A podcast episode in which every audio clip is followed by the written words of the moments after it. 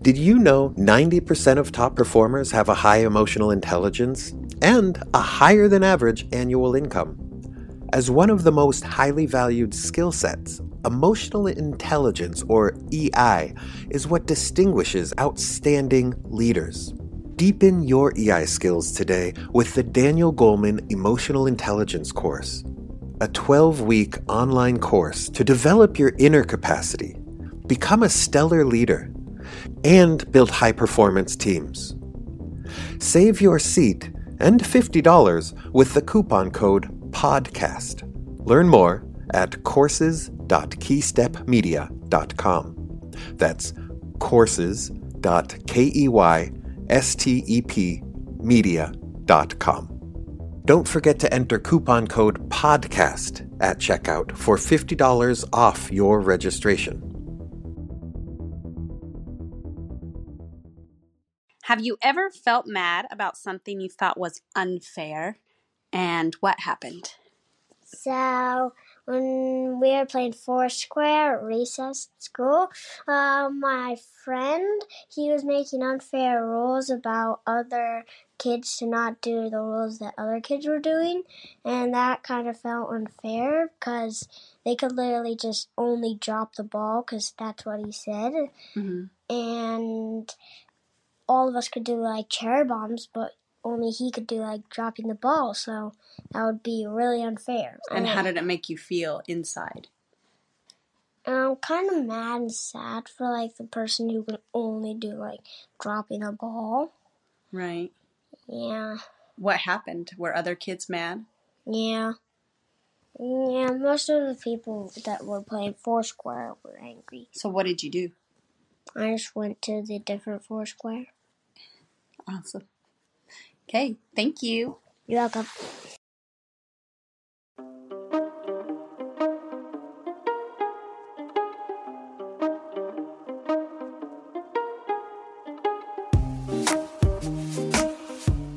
I'm Daniel Goleman. And I'm Hanuman Goleman. You're listening to First Person Plural Emotional Intelligence and Beyond. Today, we're talking about constructive anger. Reacting negatively to injustice or suffering can motivate us to work with others to make the world a better place. Just as empathy has its downsides, negative emotions like anger can have upsides. Staying cool in a crisis might bring some benefits, but sometimes we must let ourselves get heated in order to make positive change. In emotional intelligence, we often talk about emotional balance, which is the ability to keep your disruptive emotions and impulses in check to maintain your effectiveness under stressful or even hostile conditions. It means that you recognize disruptive emotions, emotions that get in the way, like high anxiety, intense fear, or quick anger, and you find ways to manage your emotions and impulses. But there's a usefulness in feeling strong emotions, such as anger, when we experience injustice. Anger can give you the energy to stay focused and motivated to address a particular goal.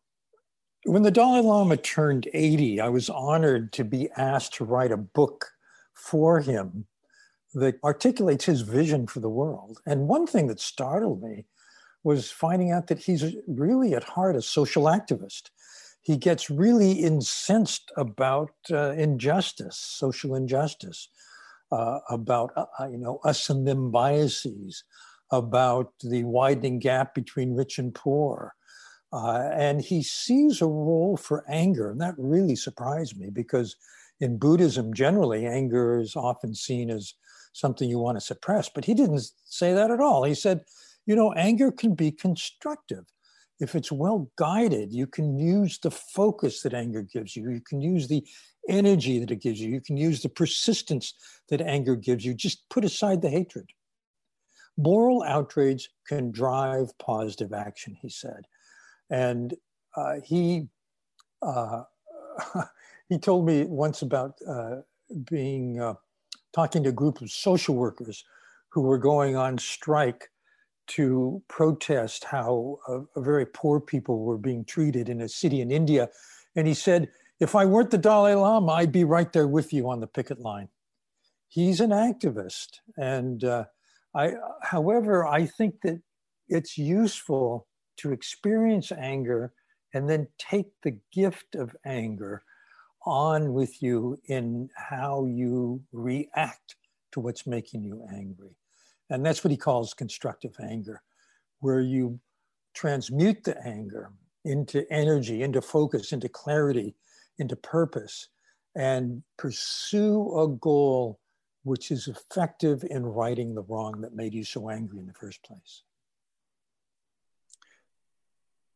I love that you were talking about the clarity that anger offers because clarity is a, a, big piece of anger for me. If I have the presence of mind to listen to it in the right way, because anger uh, makes things very simple, right? It's things often become uh, black or white. It's it's either this right. or that, and uh, especially when we feel we've been wronged, which I guess anger uh, often is it's not that you can't get angry because anger is just information it's just if we can listen to it if we can hear it it's telling us how what we care about and what's important to us and maybe that our needs aren't being met but it so i, I wonder dan if you could talk about from an emotional intelligence perspective if you could break down the emotional process of feeling something and then using that feeling as motivation you know, emotions are the brain's way of making us pay attention, have an instant way to react. And in early human history and evolution, that was a survival strategy. And it worked, apparently, at least for our ancestors. We don't know about the ones that didn't survive. But anyway, we have this hair trigger in our brain, uh, which makes us angry in an instant. All emotions come to us unbidden. We don't ask for them usually. They just, all of a sudden, we find we're sad we're anxious, we're angry. Once you have the feeling, once you anger, the question is, what do you do? That's the choice point. You didn't choose to be angry, but now you find you're angry and you can either act on it impulsively or not. In fact, one definition of maturity is widening the gap between your initial emotion and how you react, that emotional impulse and the reaction. And with anger, uh, I think that not acting on the first impulse is a good idea. I was recently attacked in an article in a very high profile venue, and it made me really mad because it wasn't justified as far as I thought, as far as I could see. So uh, I took the anger, and there was a mix. There were other feelings anxiety, shame, fear you know, this whole mix of unpleasant feeling. And I just sat with it. I'm a meditator. And I let it be. I try to experience all of it. And the thoughts, you know, like I've got to defend myself, I've got to counterattack. Those were the impulses that came with the feelings. I didn't act on any of it. And in fact, the longer I sat with the feelings and the thoughts, the less powerful they became. And I came out of that with an interesting clarity about what to do which was to take a good look at what I've written about emotional intelligence and what people are doing with it, and try to separate what's good, what's bad, what's a good use, what's a misuse, uh, what's really ugly, what's admirable. In other words, sort out uh, the entire thing. And that was stimulated by what I took to be a very unfair attack on me and the concept. But my final response came with clarity, with energy, with motivation, with focus. That's beautiful. It's a beautiful example of feeling very strong feelings and taking the time to experience them and and really allow them to unfold inside of you without unfolding outside of you. And at the same time, I feel like it's really important to recognize that it's really rare that we have the capacity first of all the the practice to know that that's a possibility. And second the conditions to be able to take the time to reflect in our response or the habit of doing that and I think in those conditions, there's a lot of privilege that it's important for us to just recognize because so many of the people in the world don't have the privileged conditions to take a moment with anger.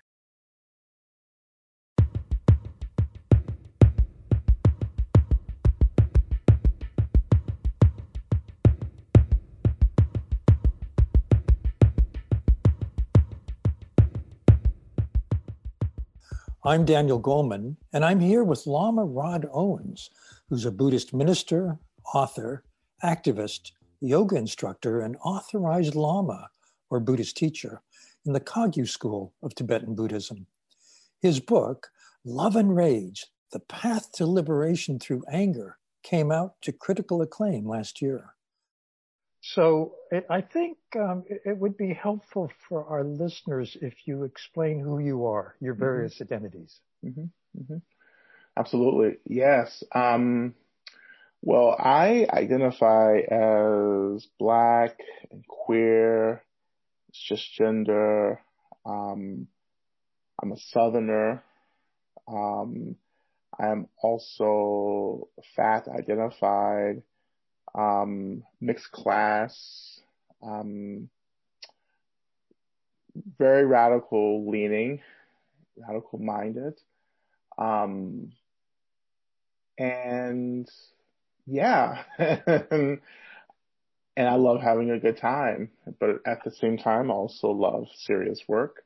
Uh-huh. Um, so that creates, um, sometimes extremism in, in uh-huh. what I do, but I think it, it's also my experience of myself has been being very, like very live and in color, if that makes sense. Like totally. I'm, I am definitely showing up very strongly in the world, even when I think that I'm not showing up. I've been told that I am showing up, you know, and so all those identity locations are so uh-huh. important for me, you know, and of course, I course, I didn't mention that I'm also a Dharma teacher, a Buddhist teacher, um, and that makes it even more interesting as well. well, and and that I think is the pivot point of your book, but yes. we'll get to that. Yep.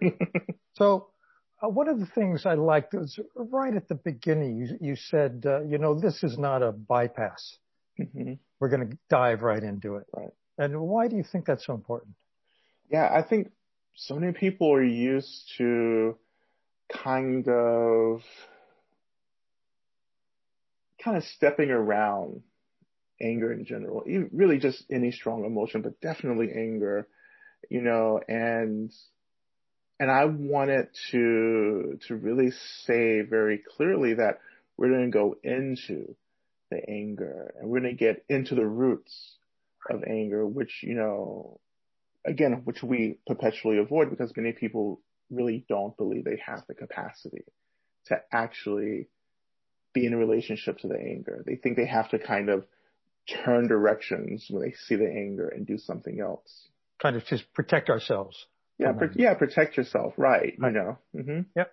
So, but let's get right into it. You talk about anger and hurt and woundedness. Yeah. Mm-hmm. Can you explain? Can you unpack that a little yeah, bit? Yeah, yeah, absolutely. You know, I, for me, it's you know, I often see anger as a secondary emotion, the the primary emotion being the woundedness, the hurt. Like I get hurt.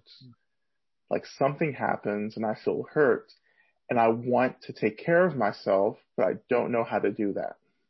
And so there's a tension that arises. The tension is what feeds into this experience of anger.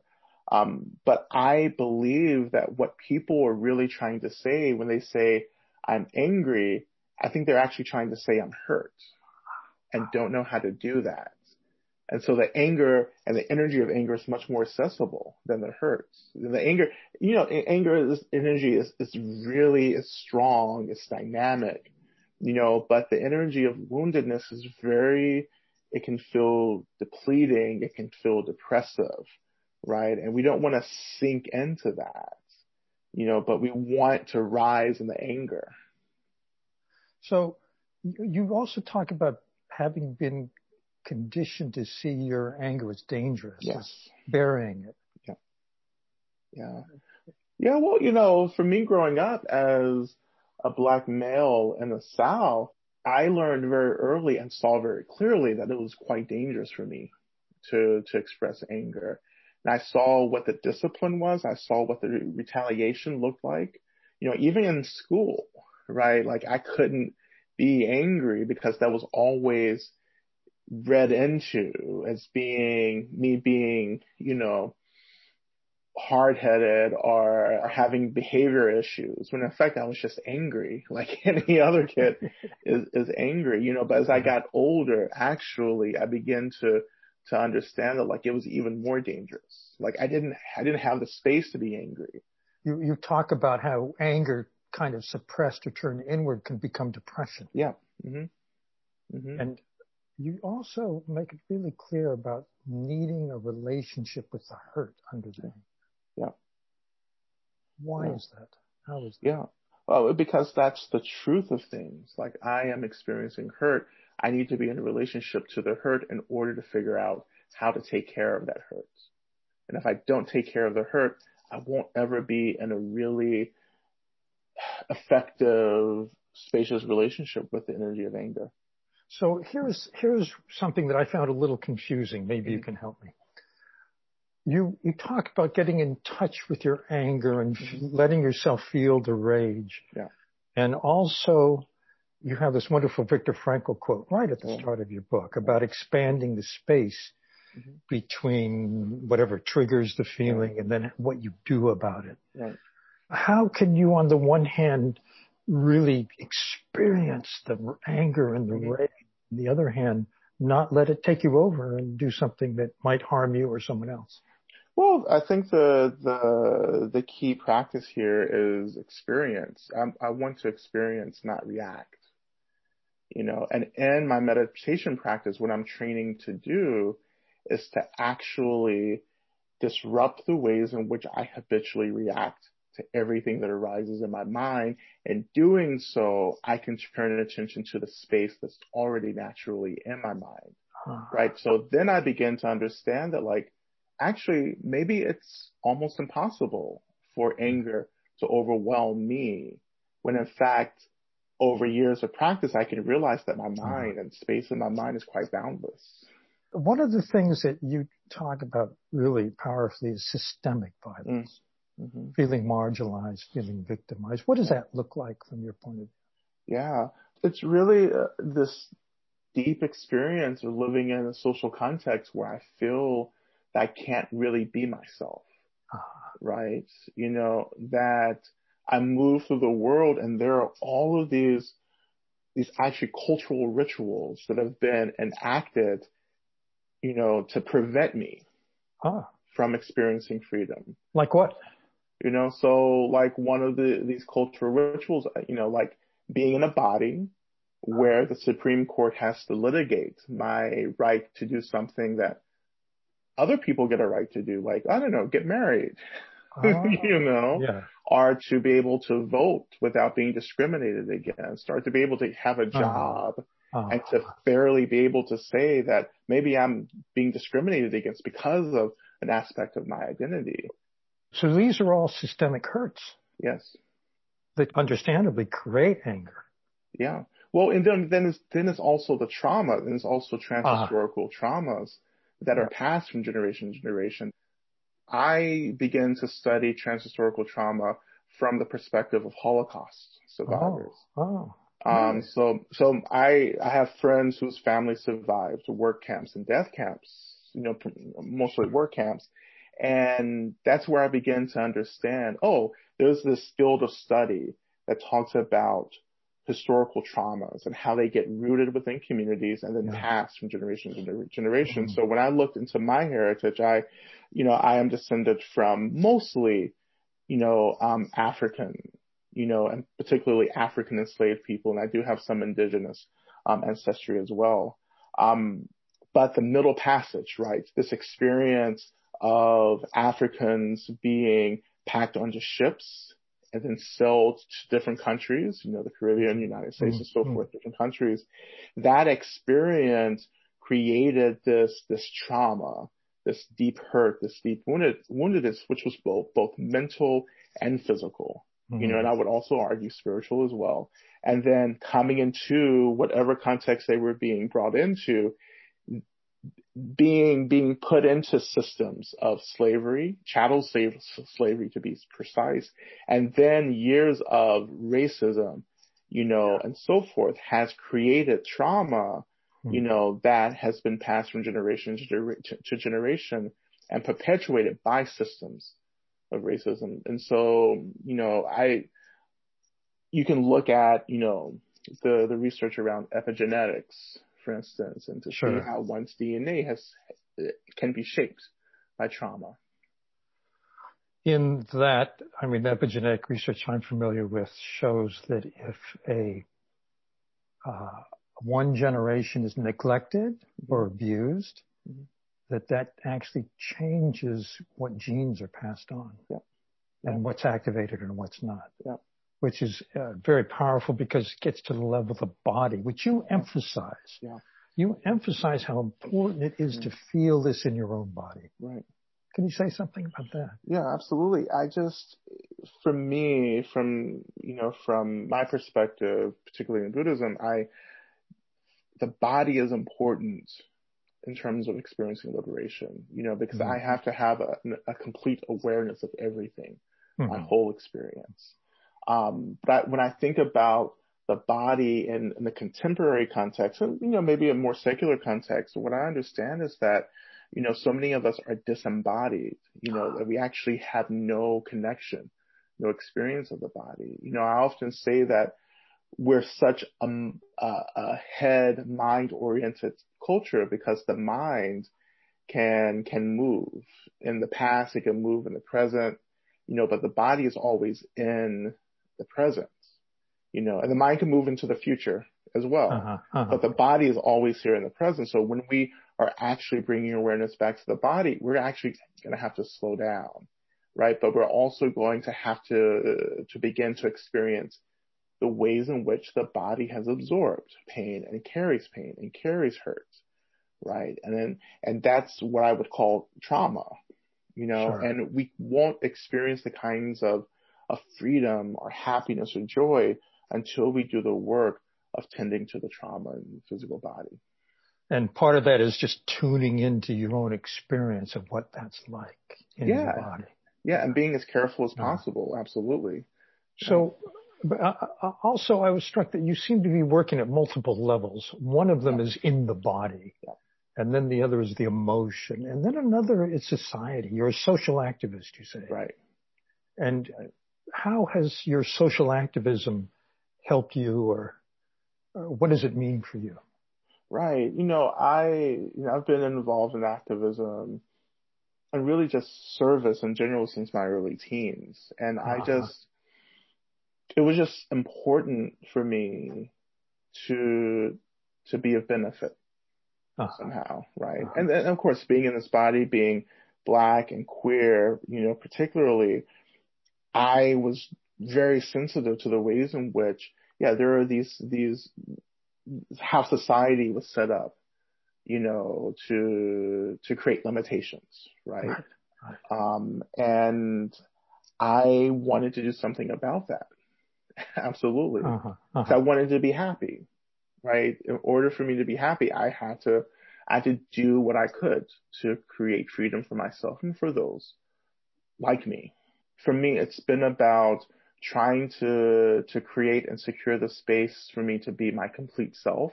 And that has taken action and has Uh-huh. taken a kind of awareness where I've had to question why I'm not able to be my complete self. And then taking another step and saying, okay, what am I going to do about this?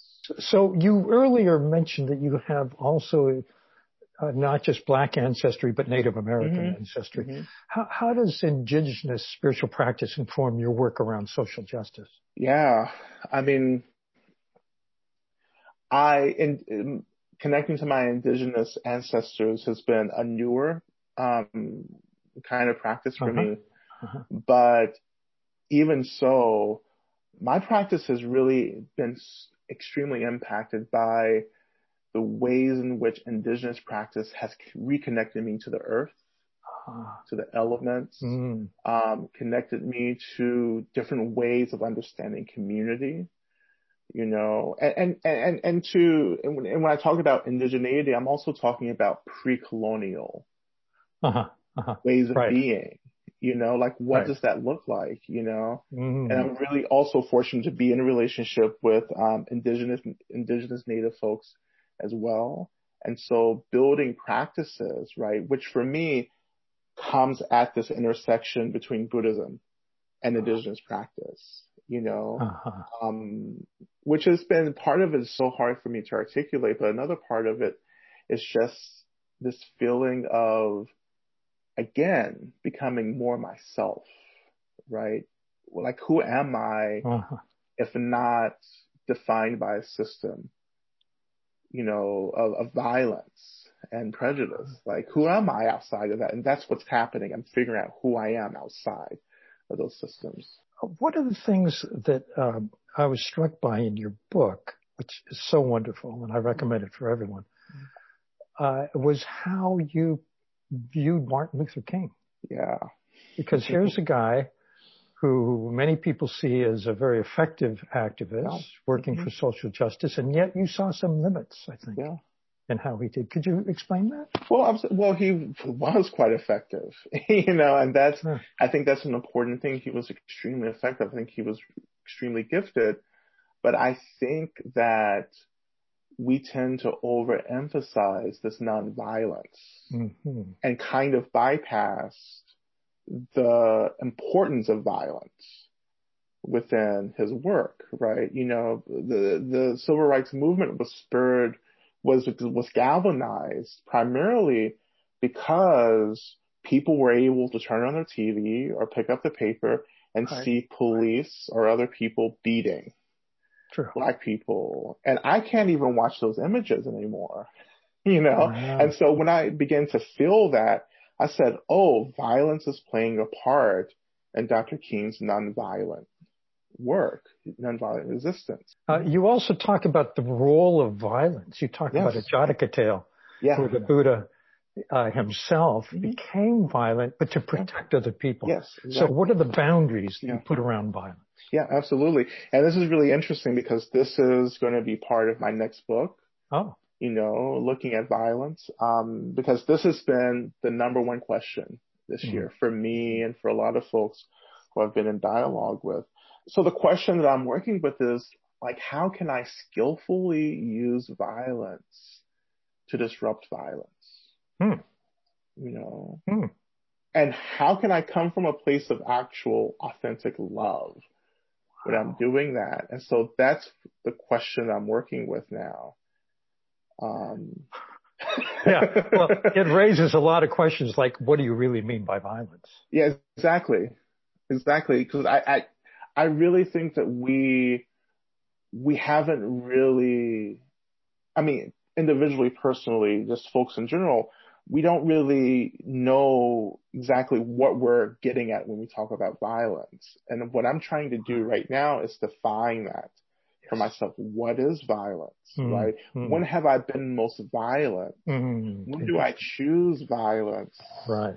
You know, um, and of course, like the basic distinction I'm making is that, yeah, there's violence that I engage in to hurt other people as much as they've hurt me. Sure. And there's violence that I choose to engage in because I'm actually trying to protect. And in the Jataka tale, yeah. the Buddha is protecting the person he's violent toward from his own bad karma of having yeah. been violent. Let, let me ask you about something that the Dalai Lama talks about. He uh-huh. talks about a constructive anger. He says, yes. take the focus of anger, take the energy of anger, the persistence of anger, put the hatred aside, and yeah. then act. Yeah. Well, that's that's tantric anger. That's like right. that's that's yeah. anger, you know, because uh-huh. it's like let's decenter the self and yes. the anger and see yes. what happens. One of the things that I was very touched by was your you say in passing mm-hmm. that one of the things you hope to do or leave as a legacy is to lessen the burden of anger for future generations. Yes. And you know, uh, so, so it's it's a question of your becoming an elder for a new generation of black activists and queer activists. Yes. And spiritual activists. Mm-hmm. So how do you feel about that? And what does that mean to you? Is this Yeah. part of your purpose or mission? Absolutely. Absolutely. I um I just I am excited about eldership Uh-huh. now. Uh-huh. You know, I'm excited about living the best life that I've been able to live and then providing support for those Uh-huh. coming up, you know, behind me, um, to do that work. I, I've been so deeply held and benefited by elders and I still am, Uh-huh. Uh-huh. you know, and this just, this is part of the cycle. I think for me is to, to step into eldership, you know, and, and just to point out too that being, you know, a queer and gay man, like the, the, the elders, folks older than me, that generation of gay queer elders were mostly killed by the AIDS epidemic. Wow. They were Sure. lost in the epidemic. And so I, I didn't really grow up with Mm. gay or queer male Mm. eldership. And so the, this is a conversation that I have with other queer male friends of mine Mm. who are about the same age that like we find ourselves getting into eldership like in our forties, you know, because Uh-huh. there's, there's no one else above us, right? Let's talk about love, love and anger. And uh, before we get there, why do you think a book called Love and Rage resonated with so many people? I, I think that the pairing of those words, Yeah. I think people found that really interesting and maybe paradoxical in a way. Right, right. Um, but those were the first two words that came to mind when I started Mhm. thinking about this book. You know, Well, the idea that love can transform anger yeah, is really pivotal for you, yeah, it seems. And Yeah. the practices you offer seem to be a way to help people f- follow that path. I'm a Vajrayana student myself. yes, hmm and uh, I, I can recognize the Vajrayana influence, but I see the how you've melded together many other streams. You've really woven together yes, uh, different traditions in the path you've put together, which is quite original. And, and uh, do you find that people who come to you with a lot of anger and rage for the reasons you've described Mhm. are actually able to transform with these methods? yes, you know, but you know, as I point out in the book, these methods aren't they're not instant. Like there's the, Yeah. these aren't instant result practices. Exactly. This is, this is you know diligence and efforts and, and long-term practice, you know, but what I do find with folks coming into these practices for the first time is that they feel as if something's working. They Uh-huh. feel as if they've Uh-huh. gotten a hook in something and that, that's, that motivates the practice quite a bit to continue. You, you used a phrase that really struck me, justice-based mindfulness. Yes. Because mindfulness is everywhere. It's very faddish these Yeah. days and it's very watered down, as I'm sure you recognize very often. But that helps it go large, go to scale. Yeah. It's not very deep from a Right. practitioner's point of view. Yeah. But justice-based mindfulness, wow, that's a powerful hook, I think. Yeah. Yeah. Yeah. And, and, and the work in the book, that's just the beginning. Maybe we can talk about what does a mindfulness look like that's really concerned with, you know, with, with how the world is, with how people are, not just focusing on me, but right. how I relate to the collective and, and relate to systems. And of course, this has been a big critique of mindfulness is that it's too me focused and ignores society. Yeah.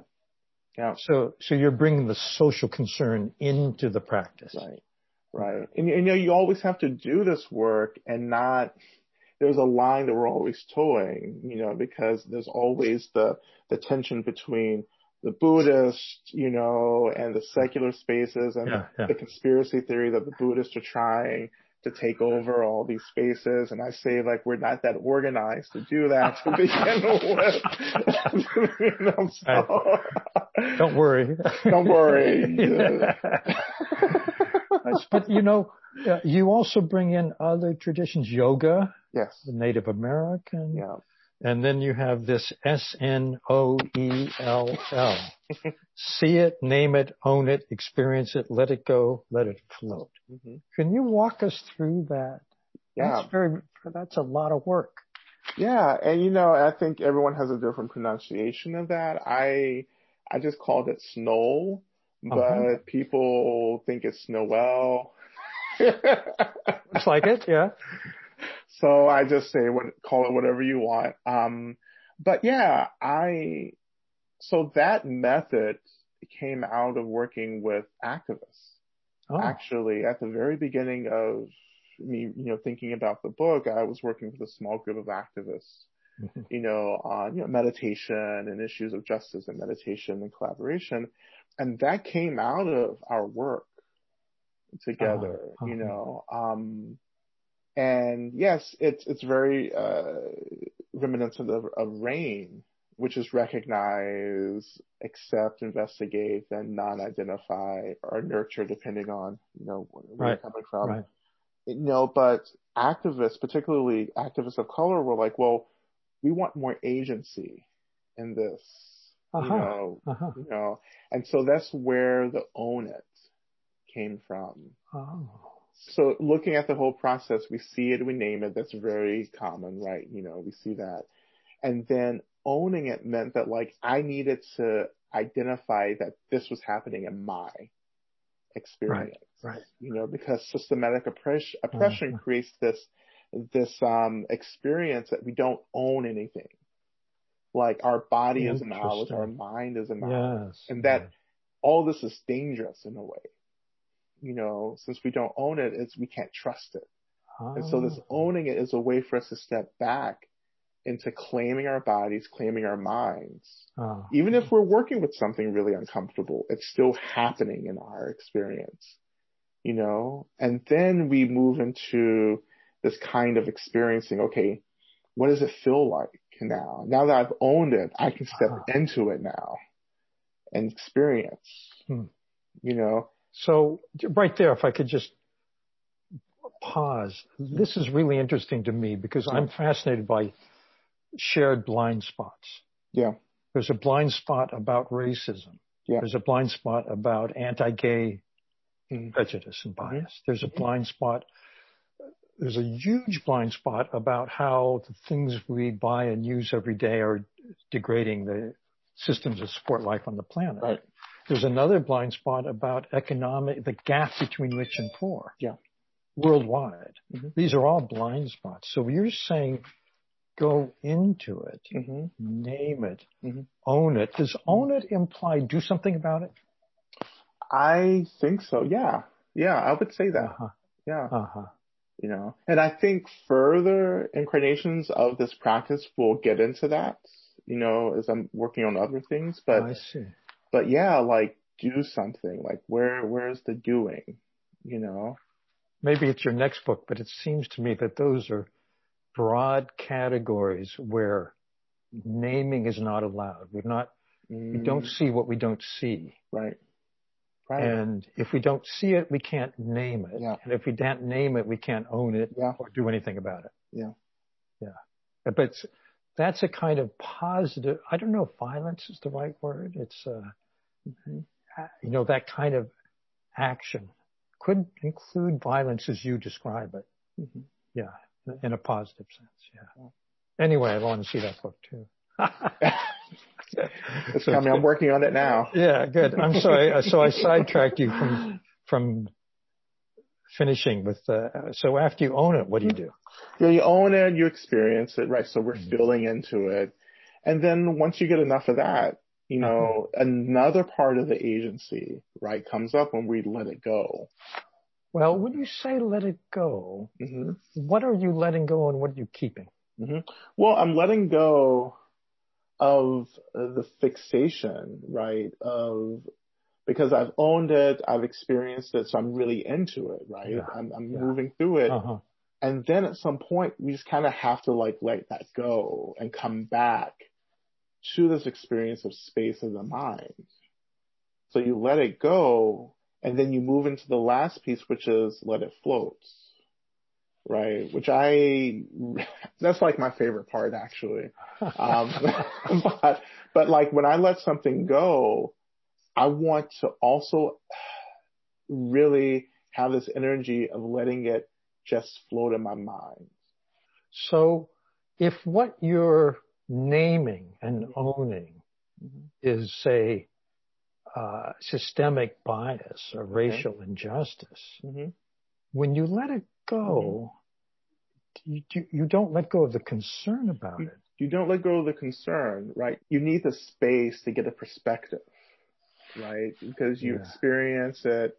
That's one perspective. You're in it, but like it's hard to do something.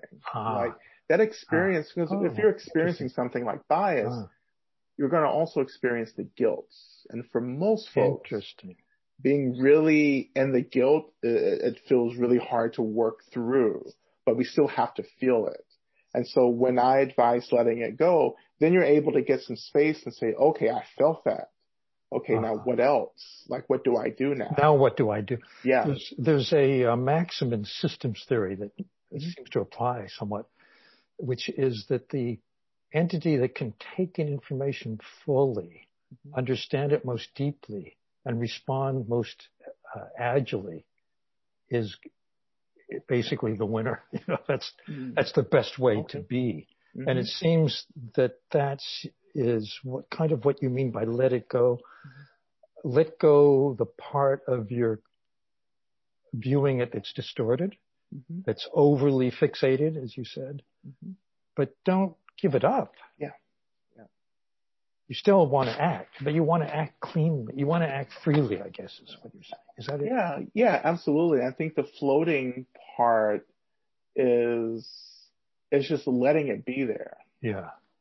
You know, it's uh there, it's floating in the mind, but I'm not attached to it, I see uh it. uh You know, I'm still in relationship to it. But I can still I still have That's the right. space to do things.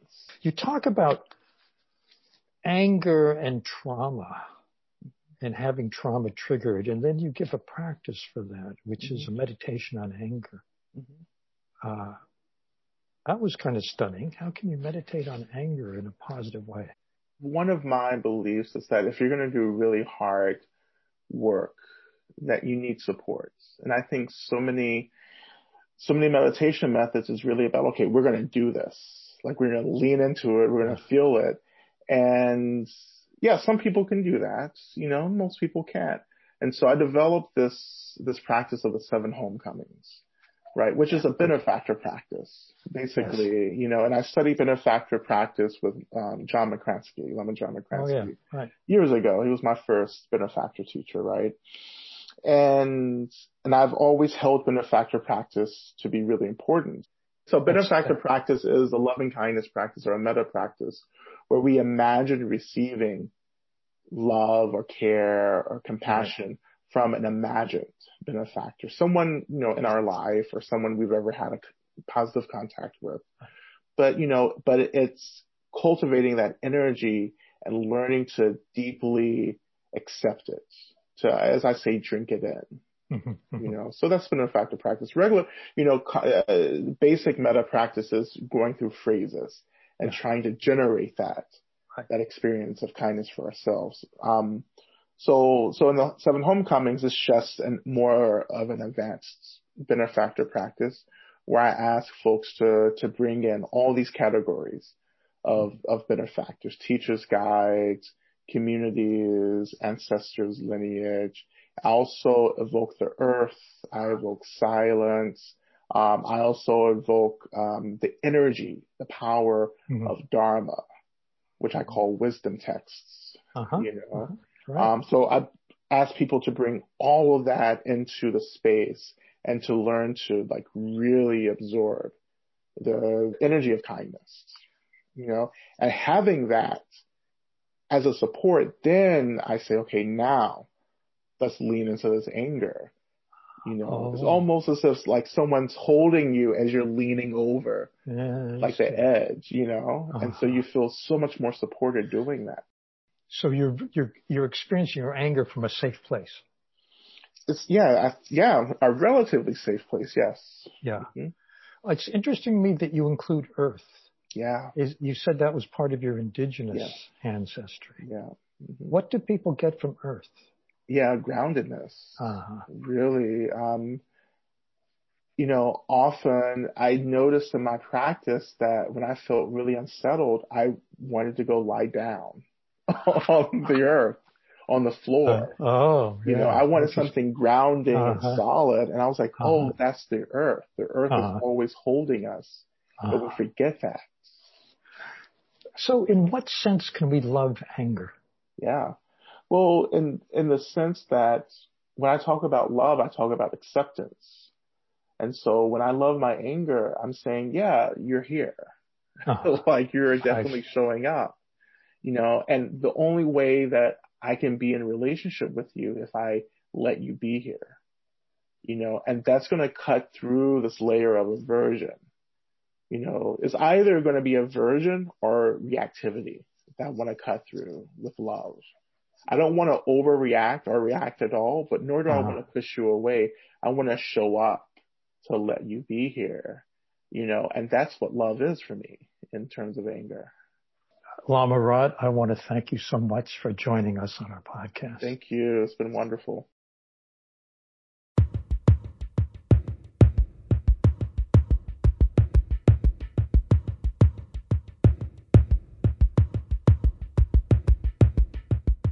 What Lama Rod is saying reminds me of a kind of big wake up I had in my teenage years when I met a Nigerian anthropologist, John Ogbu, who had come to my hometown in the Central Valley of California to study the caste system in my town. I had been absolutely, utterly oblivious to the fact that there was what amounted to an American caste system. And since then, um, there's been a brilliant book written about caste in America. It, be, it became a bestseller. But back then, it, it, it was a radical idea. And he was really talking about systemic violence, systemic oppression. The fact that in my town, as across most of America, particular groups were held down by the system they couldn't get loans, they couldn't get mortgages, they couldn't keep jobs, they were marginalized economically, and people were biased against them. There was prejudice, sometimes openly expressed, sometimes implicitly expressed. The schools they went to were considered less um, uh, good compared to the schools that people of privilege went to, uh, and I have to say, including me. But what the key point was that systemic violence is, I think, largely invisible except to the victims of that violence. And that it's only been recently when acts of that systemic violence have been spread on the internet that people in general have become incensed by it. There's so much in what you just said. An important thing that I want to mention again, just to highlight, is that the violence and oppression inherent in a political or a social system. There's always going to be a power elite or somebody who has more access to power. It's about privilege, what you were just saying, and that there's an aspect of privilege that is blind spots that's really important to understand. Privilege isn't just the good things that happen to people in power or to the power elite. You know, it's, it's not just the way that the the system is weighted towards somebody. Privilege is also the ability to not pay attention. It's such a beautiful example that you gave, Dan, uh, of the school that you went to. You didn't even understand what was happening because you didn't have to look at it. And there's so much that we don't have to look at in this world that uh, if we did look at it, if we did know about it, we might want to do something about it. We might feel really differently. And so that piece of privilege that you were talking about, I think is really key to call out explicitly because that's just one thing that you were made aware of.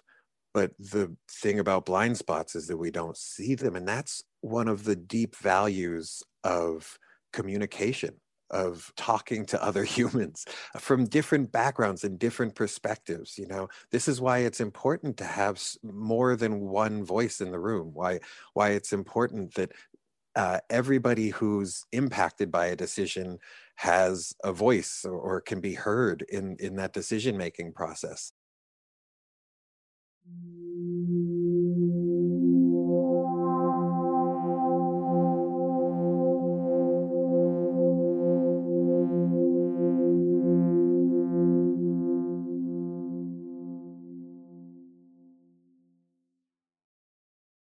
In this last discussion, Dan and I talked about our privilege a lot. We're privileged in a lot of ways access to healthy food, healthcare, and education. I grew up in a town where I felt safe with my peers and safe with the police. My family and I had a safe place to be during the COVID 19 lockdown. All of these are areas in my life for which I am deeply grateful, and they are also areas of privilege for me each of them has made it easier to succeed, and without any one of them, life is a struggle. What we didn't talk about directly, though, was another privilege that Dan and I share. We are both white. Racial dynamics are deep in society and deep in our psyche and can be difficult to talk about. But it's important to acknowledge and name it directly so that we can address it properly.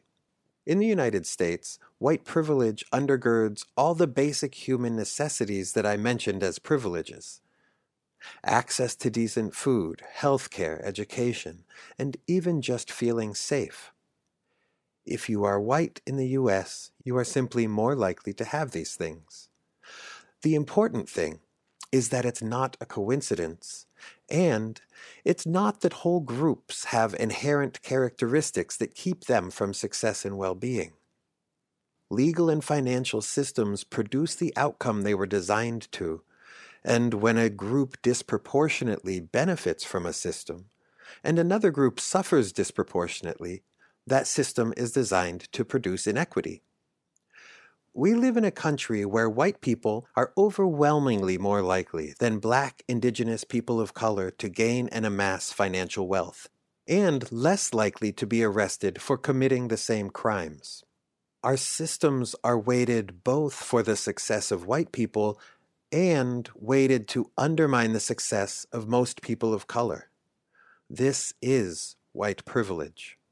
A deep bow of gratitude to Shayna and Lauren, the guests in the next segment, for pointing out this blind spot in the discussion between Dan and me. In Act 2, we take another look at the relationship between love and rage, this time through a segment we call Connections, where we bring two people together to have a conversation on our theme. EI correspondent and all around badass Elizabeth Solomon reports. One of the criticisms of emotional intelligence has been that it seeks to ignore anger. Competencies like positive outlook or emotional balance have led to an assumption that the goal of EI is to be nice or kind, and that in order to do this, we have to be contained or somewhat emotionally repressed. But this isn't really what emotional intelligence is about. It's much more about agency about having the self awareness to understand what we are feeling, why we are feeling it, and then choose very intentionally how we want to respond. And the response part is key.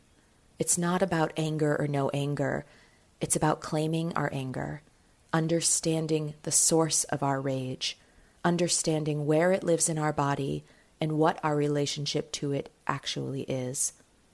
And then making a conscious choice as to how we want to utilize it. It's the difference between letting it consume us and using it as a constructive tool. In our next act, Shayna Hammond and Lauren Henley sit down to discuss anger, leadership, race, equity, and power. Shayna is a certified emotional intelligence coach and the CEO of Lead for Liberation, formerly known as Teach to Lead. Lead for Liberation is a leadership development organization dedicated to supporting leaders in leading through the lens of racial equity. She also runs Indigo Women, a nine week professional development journey designed for Black women executives and entrepreneurial leaders.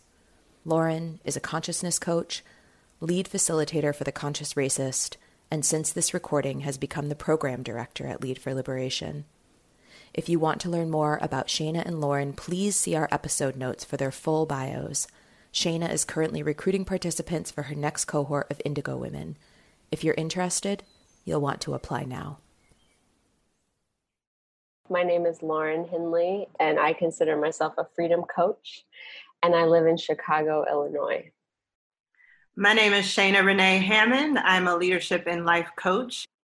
I just noticed, Shayna, as I sit here and look at you, I just have so much gratitude and appreciation for one, this experience with you, but also just having you in my world. And I feel like knowing you is a real affirmation to me that the universe is for me and with me and ahead of me. So I just want to express so much gratitude to be with you today. Oh, I received that. Thank you. And I have so much gratitude for you.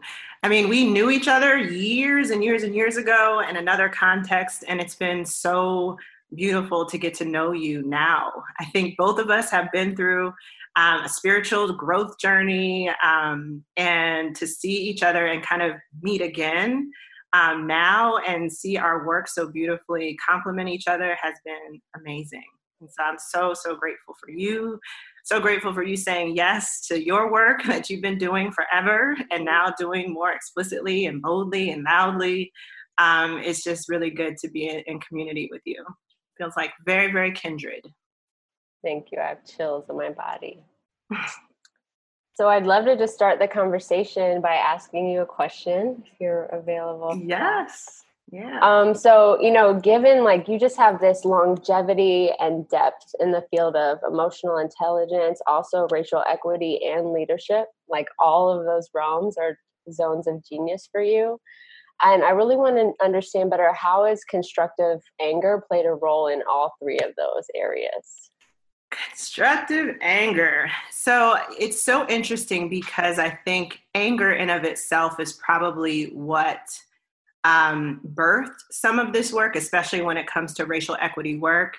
Like we all know, you know, violence and anger is the language of the unheard. And so sometimes, you know, it has taken a reaction in order for us to go back to the beginning and realize how we got here in the first place.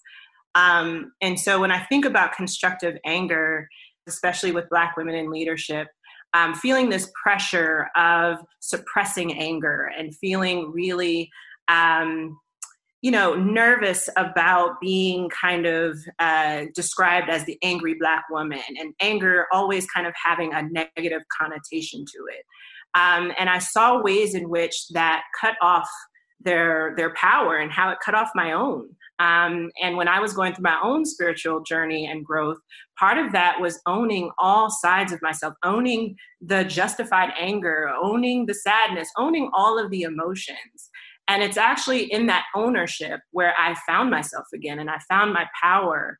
Um, and action, I mean, I mean, excuse me, anger in of itself is the emotion of action. It's the emotion that tells us what to do. It's the it's the emotion that wakes us up. We're all waking up right now. We're all being invited to wake up and raise our consciousness. And when I think about the work that I do, when you peel back all the layers, it's about raising consciousness. And part of that is being conscious of your anger as a Black woman, as a white woman, as a white man. Um, I think for far too long, we have suppressed anger, we have run away from it, um, when really there's so much to be learned from it. Um, and even in the expression of emotional intelligence, sometimes, you know, it's it's been in the past kind of spoken to in terms of managing anger or disarming it when really we need to lean into it. We need to express it. We need to experience it and then translate it and find what that translation power is of ours. For me, it's coaching, right? It's teaching. Um, and what I've come to also understand about anger, you know, it's really that it's that piece of passion. I mean, anger and love is passion. So without that anger, you really don't have a lot of the advancements that we've seen, a lot of the you know, amazing ideas um, and organizations have been born out of justified anger. And so, you know, when I think about the cross section of racial equity, of emotional intelligence, of education, of leadership, it's really how do you tap into that constructive anger? How do you engage instead of disarming conflict? How do you engage in a healthy way in such that people can express it so that you can get to real change, systemic change that we're all looking for. And I think that it's just time for us, and we're being invited to really learn from that anger um, a little bit more instead of being scared of it. Yeah, I just noticed like a big wave of energy in my body when I listen to you. And I just want to, you know, kind of highlight some of the things I heard you say. And, you know, you I heard you say that anger is the language of the unheard, that anger is um, a pathway to action and passion. Um, it's a pathway to power. And that in order for us to raise consciousness, we have to integrate all emotions. And we can't mm-hmm. say, oh, sadness is okay and fear is okay, but anger is not okay. And then specifically in the experience of Black women, the pattern that you were noticing of Black women like holding their anger down or protecting you know other people to not fully speak up and how that has really come forward and then it sounds like it's really inspired you to step forward into your power. Yes. right? Very much so very much so and it's and it's interesting it sounds counterintuitive but i actually experience more joy um, and i think it's because i'm more authentic. You know I, i've given myself permission to say yes that actually is what i'm feeling um, and then it's helped me get to know myself in a different way.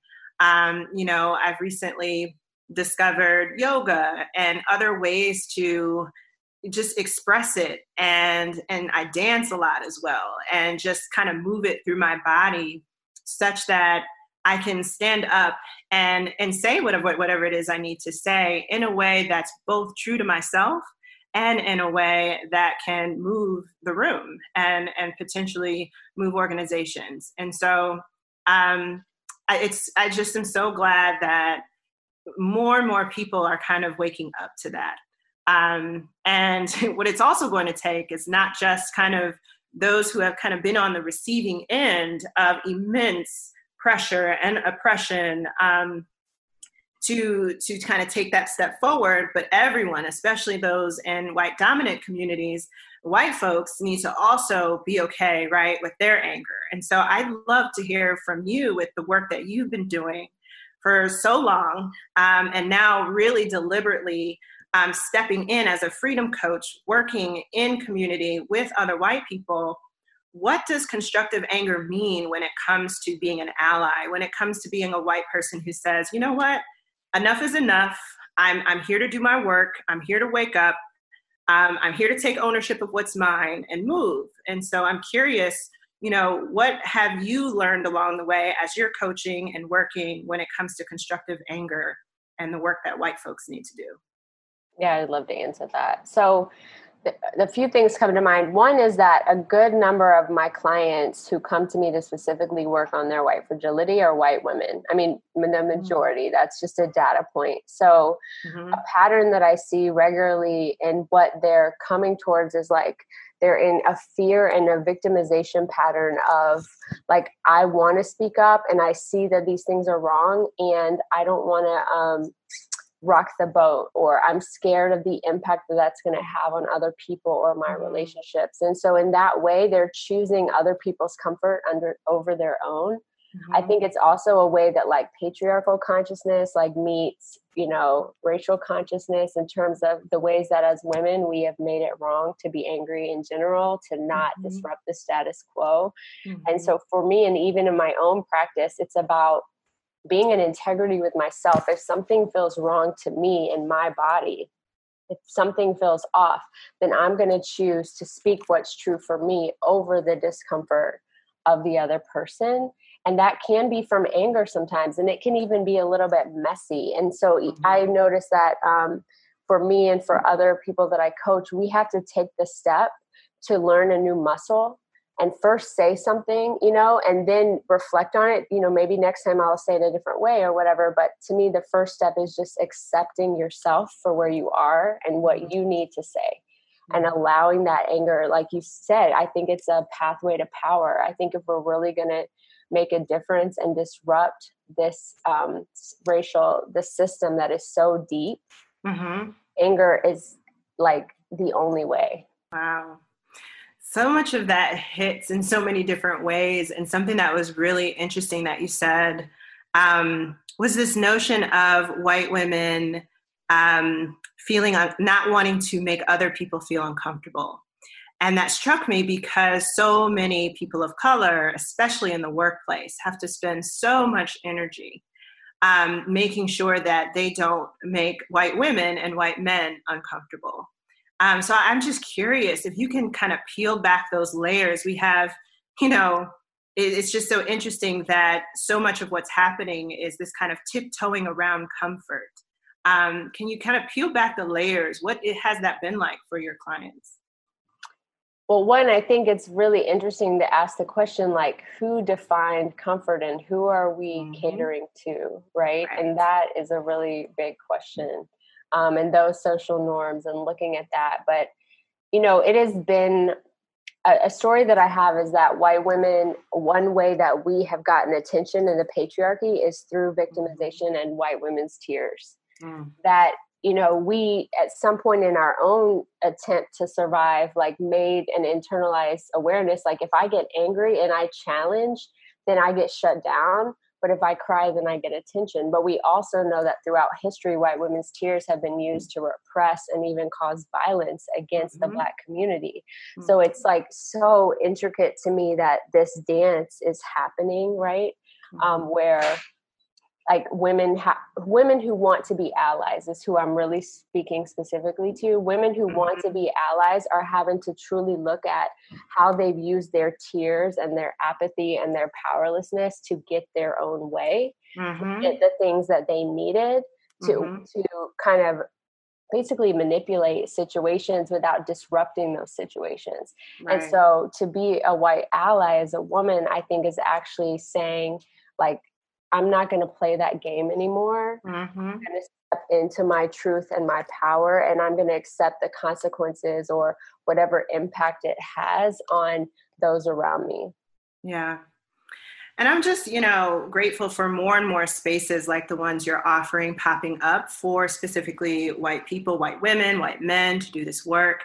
I get the question a lot. It's something um, after eight years of teaching um, and leading and holding space for different organizations around the world. One of the biggest things that um, I've learned along the way, my team has learned along the way, is that this work of raising consciousness, specifically through the lens of racial equity, really requires it to be done in affinity. Um, with other people who culturally identify um, closely to you because to your point so much of sometimes we i would watch in interracial um, groups. I would watch um, you know some white women in particular kind of come into their own have awarenesses have um, different breakthroughs um, and of course tears and different things would happen um, that would then in turn unintentionally harm the people of color in the room um, and oftentimes it was their work that got centered um, and then the work of really healing internalized racism, internalized patriarchy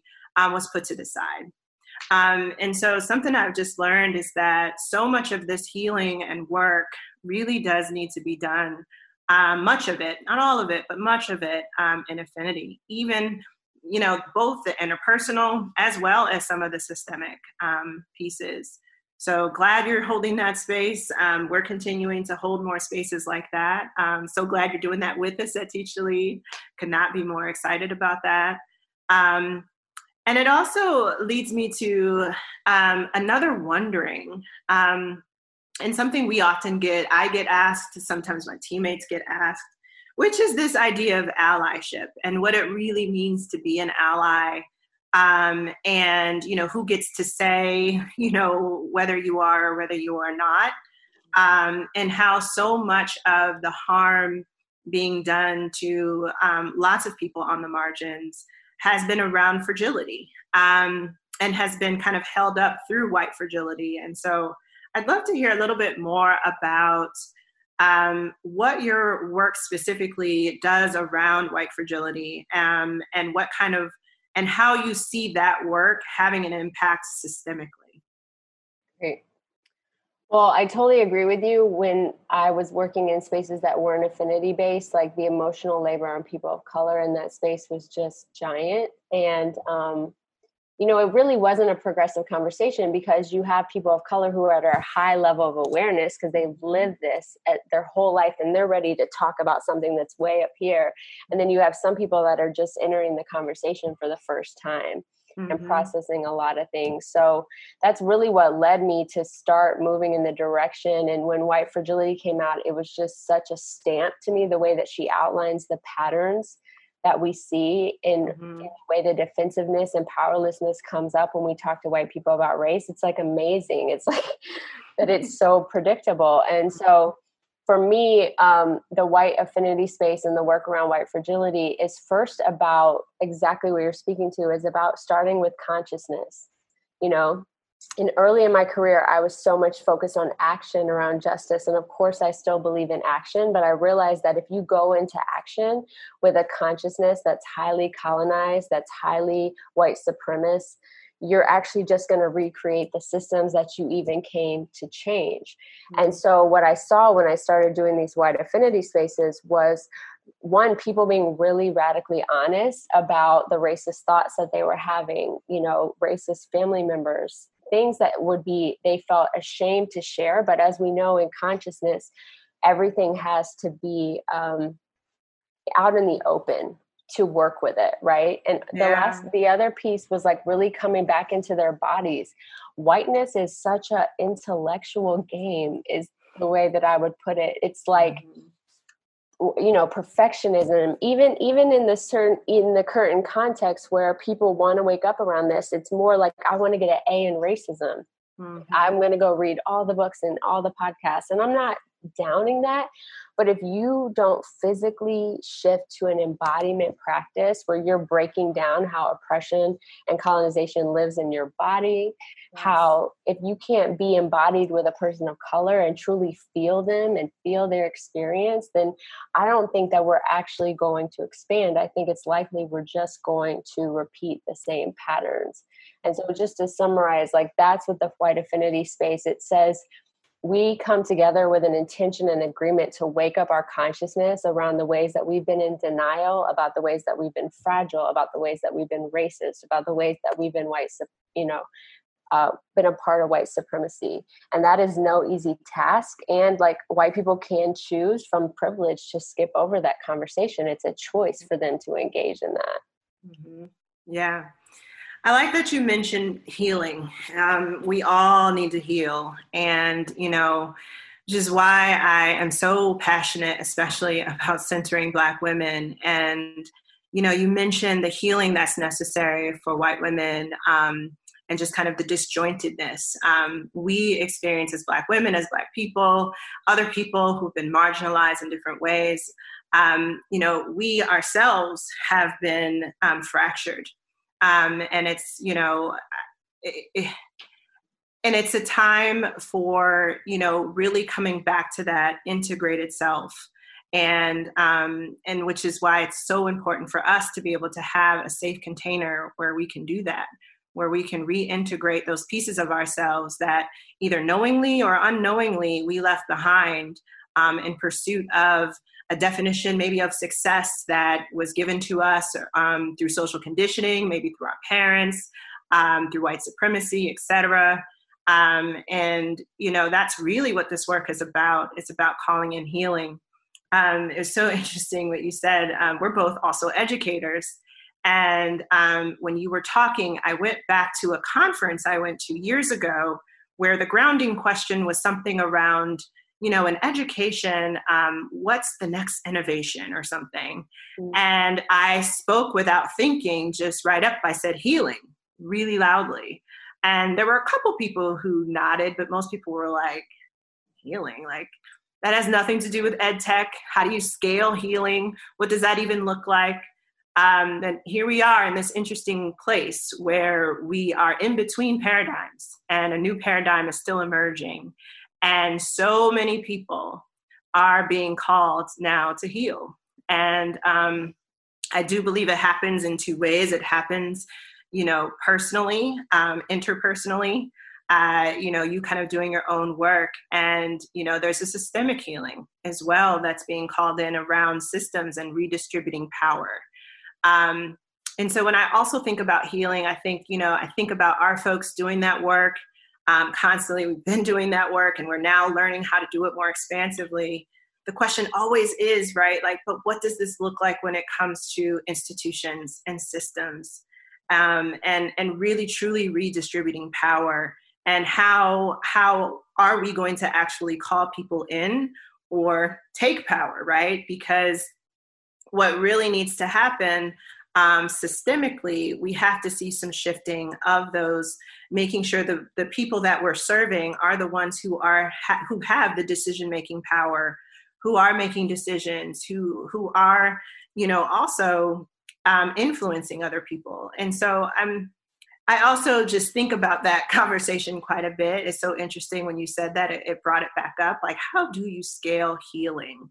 Um, and what does that look like on a grand scale? Um, when you think about healing as innovation in both education um, and in other institutions as well, um, what comes up for you? Yeah, I, I, have again chills all over my body. A really similar experience of like seeing the healing at, at, in education and the necessity for that. Um, mm-hmm. I see it. I what it comes up is I see it in circles. I see it as from the top down and the bottom up, like leadership mm-hmm. teams committing to becoming relational. I feel like that in this innovation looks like learning to be human.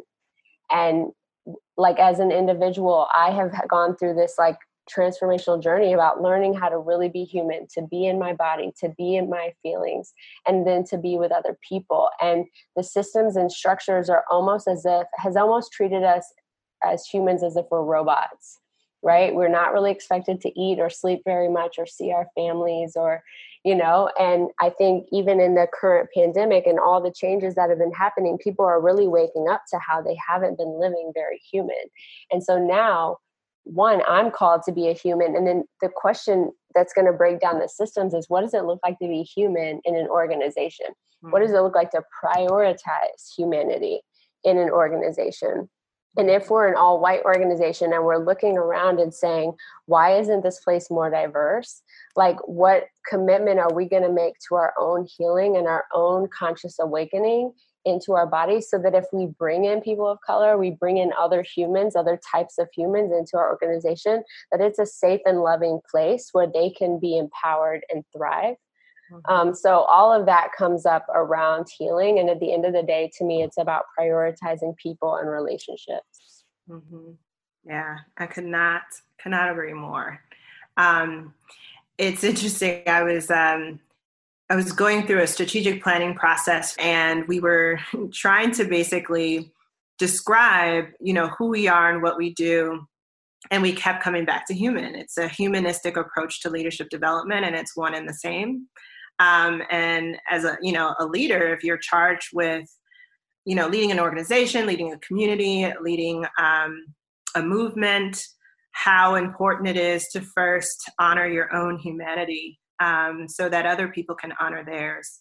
And if the leaders don't, you know, honor their human humanity, um, then it's really, really hard for others. Um, another interesting kind of trend that I've noticed over the years um, working with so many different organizations is this notion of um, at times the organization's consciousness um, the staff members being higher and more kind of ready for this human approach than sometimes their senior leadership mm. their senior leadership team um, and i you know it, it makes me wonder you know why is that why am i seeing that trend um, of kind of staff members who are sometimes many times more proximate to maybe the, the clients they're serving um, or students they're serving, you know, really ready to shake things up, switch things around, move systems. And I see much more fear um, oftentimes when I get to senior leadership teams and wanting to kind of um, try something new and, and really, you know, and sometimes it gets kind of boiled down to this um, false tension of, human meaning um, lowering expectations or not having as grand of outcomes right if you will less efficient exactly right. less efficient um, when really have we really been efficient um, usually we spend so much time cleaning up uh, and backpedaling because the decisions that we rushed to make were not the best ones. They, they were not really truly in service of the people we said we were serving. Um, they were more so in service maybe of fear. And so um, I don't know. I just I think about that a lot. I encounter that a lot. Um, and what I'm excited about though is as we continue to shift to work more in affinity with our clients, um, I am starting to see, and hopefully eight years later, I can say, you know, I see even more that kind of gap closing. And I see more leadership teams stepping up and saying, you know what, this is where we need to go. Um, and they've, they've prioritized, you know, their work as well um, and, and can move with more conviction and more um, confidence. Well, the thing that I think about when you say that is like kind of what we've seen a lot in the current climate and the way that we have seen policy uh, changes at the state level. And the idea that, like, when from the bottom up, when we collectively agree and put pressure on leadership teams, when clients ask more of the people that they are paying to work with, like the leadership team is forced to readjust and change. And mm-hmm. sometimes those motivations are capital they are political gain but it's still pressure from the bottom up. And so i think that's what affinity spaces can really do for organizations is create alignment and consensus in a way that people can move forward collectively to ask for change in their organizations and disrupt the power structures that happen in a hierarchical organizational construct, right? Where mm-hmm. the people at the top hold so much power. And that's really what we're trying to shift, even as a country, I would think, is that no longer is the hierarchical construct going to really work. It's not even going to allow us to survive. We have to embrace more of a human centered design construct where we bring in the people that we're serving to be a part of the design where we're designing for the marginalized and that's our priority um, mm-hmm. assuming that everyone else will be served when we prioritize that mm-hmm. and then last like letting it emerge because we haven't done it before you know this is a new way of being and so a big part of white supremacy i think is like i want to control the outcome i want a clear strategy like i'm not willing to step into the unknown and that mm-hmm. i just don't actually know how any organization will survive without stepping into the unknown in this new climate. Um, and it also, I wanted to kind of go back to this new focus that you've shifted and te- from teach to lead to Shayna Renee. Mm-hmm. And, you know, that seems like it's been a very emergent process and it's been very based in like human centered design and thinking about where you want to place power and influence. So I'd love to hear about your decision to um, focus exclusively on Black women in leadership? Yes, this has been baking for many years. Um, I started noticing in my work some very stark trends with the Black women in leadership that I was working with. Um, many of them were experiencing uh, burnout, um, were experiencing a lot of deep frustration, were also experiencing a lot of success too right? So many of them were getting unprecedented results for their organizations and their schools. Many of them, um, from outward facing, were soaring, um, but inwardly were exhausted. Um, had to sacrifice, um, you know, personal relationships, sacrificing their own self care, um, and and couldn't really say that they were thriving. And I could definitely, definitely uh, relate, and was there many times um, before and something that I learned through my own journey was that, and I heard this, but I didn't, wasn't ready to embody it. But I had heard from a spiritual teacher that once you center self care, everything else falls into place. Mm. And that's easier said than done, right? Um, but having gone through it myself and coaching so many amazing Black women in leadership through that process, um, I thought to myself, and just spirit also was just kind of guiding me over and over and just speaking more loudly about how this is your work. This is also filling you up. Um, it was the work that was when I left a coaching session or I left a, a large ses- session, I felt um, amazing. I felt um, integrated. I felt empowered. I felt um, just more like myself and more like my gifts were really, really um, having a deep impact. It needed its own container because of how important it is. Black women for generations have been responsible for systemic, global, societal, communal, and familial change and transformation forever. Forever. Um, at the same time, they also have been on the receiving end of excruciating patriarchal and racial oppression for generations. And I'm talking cis women, queer women, trans women, all, right, have been in the margins for a very long time while also leading so many different tra- um, changes. And especially in a time like now you know we, we see a lot of people asking for black women to come and, and serve and help and lead and um, because we've done that so much. But there are very few people saying but how are you and what are you doing while you lead mm. um, and so it was really important um, and i could feel it like all in my body to have you know its own container and there are all other amazing black women answering having the same call and answering to it and providing these spaces for black women to go and just be and to and to center self-care and learn what that even means to center self-care to give yourself permission to say I am the most important person in my life in this organization, etc. And I'm going to spend time figuring out what it means for me to set the necessary boundaries that I love myself and love you at the same time.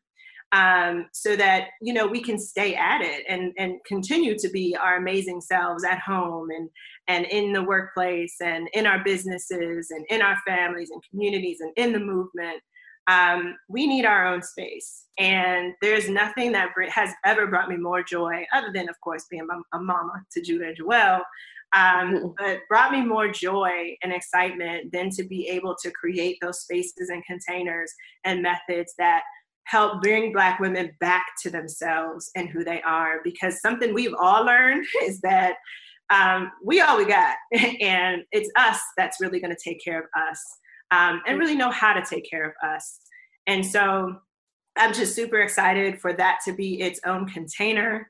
Um, we're about to launch Indigo Women, a group coaching experience where 20 women are going to come together to hold space for one another, um, to do just that, to center self care and really understand what it means to reintegrate all sides of ourselves mentally, physically, spiritually, such that we can do the work, whatever our work is, whatever our purpose is, in a way that's even more powerful, that's more sustainable, that brings us joy along the way, that doesn't cut off our power, um, so that we can take up all the space that we ourselves need to take up for ourselves, and you know what the world also um, needs as well. And so, just really excited to do that. Um, excited to share what I've learned. Excited for the other women to come share what they learned. Because something I know is when we get together, it takes on its own form.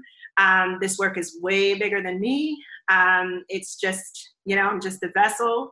And there are so many other vessels um, that I can't wait to meet, can't wait to hold space for, and see what happens.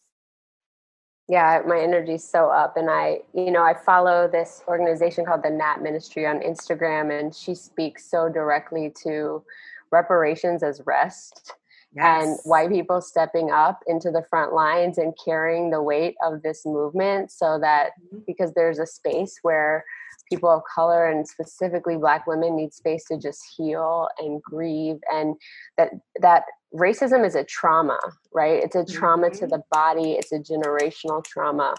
Um, and so i just love the idea of specifically creating spaces where that healing can happen and i'm curious like from your perspective like if you could have it in a perfect world like what would allyship what would it look like for white folks to stand for that to stand for more of that and to really be allies to black women?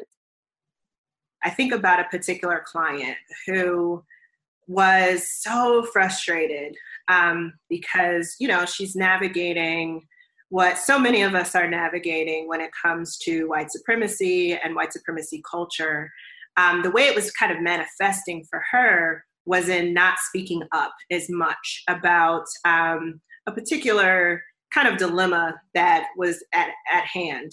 Can't kind of get into the specifics, but she couldn't, she wasn't speaking all of her truth.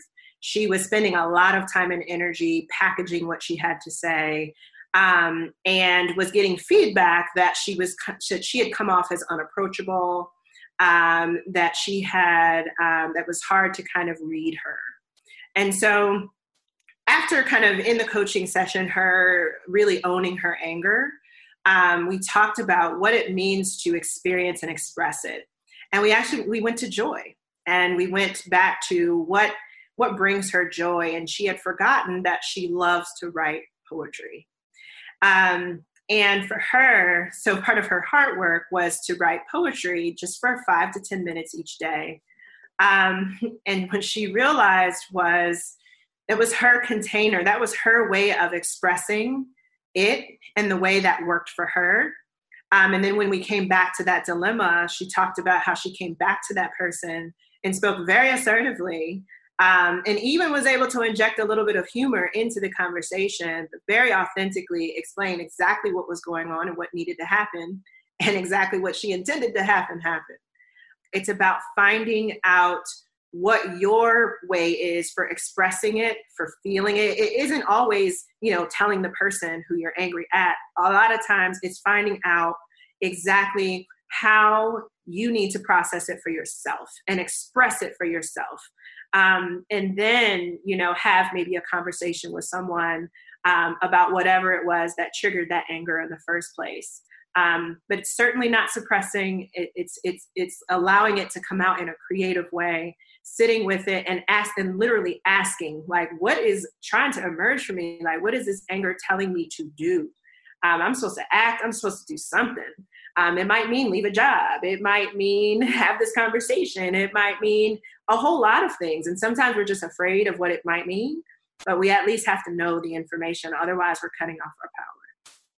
Yeah, I really couldn't agree with you more. I mean, to me, the whole the whole issue is that we cap anger and creative energy so much in our culture that when it does finally come out, it comes out in these explosions. And that's why we have kind of culturally made anger wrong or bad.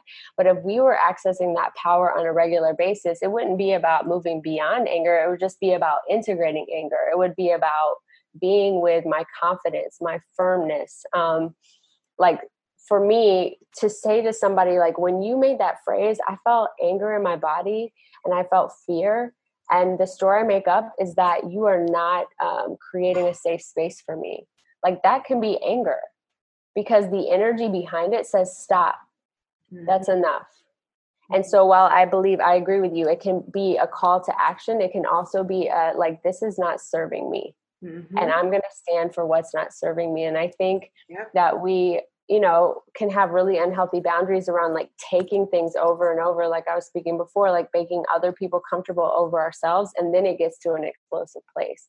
But i love how you also brought up the writing because so much of who we are is like this creative energy this flow that i think both of us have really uniquely like stepped into and trusted and let these things in our lives unfold. And so many of us become complicit and think that we're stuck in a job or stuck in a situation and or you know stuck in a leadership team and we don't have choices and we cap our creative energy. Mm-hmm. And then that turns into just frustration and anger. So when we're allowing that creative energy to flow and giving it access to your point emotions are all just kind of like tubes of energy in the body. So if we block mm-hmm. one we block all of them. Yeah. So as soon as we clear those pipes like what's possible and the purpose that can come through us is i mean magnificent